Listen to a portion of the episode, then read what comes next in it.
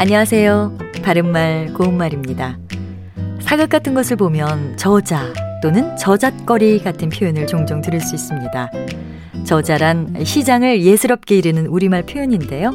그 외에도 날마다 아침 저녁으로 반찬거리를 파는 작은 규모의 시장을 뜻하기도 하고 시장에서 물건을 파는 가게를 뜻하기도 합니다. 그리고 저잣거리는 가게가 쭉 늘어서 있는 거리를 가리키는 말입니다.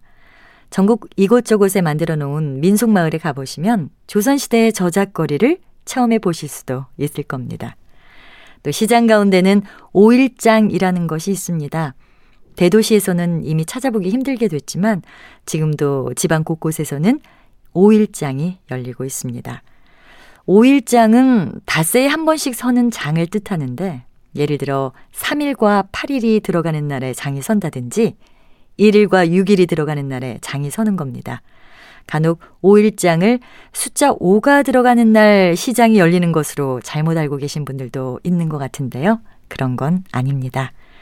조선시대 전기 무렵에는 장이 서는 간격이 보름이나 열흘, 닷새, 사흘 등 지역마다 일정하지 않았다고 하는데요.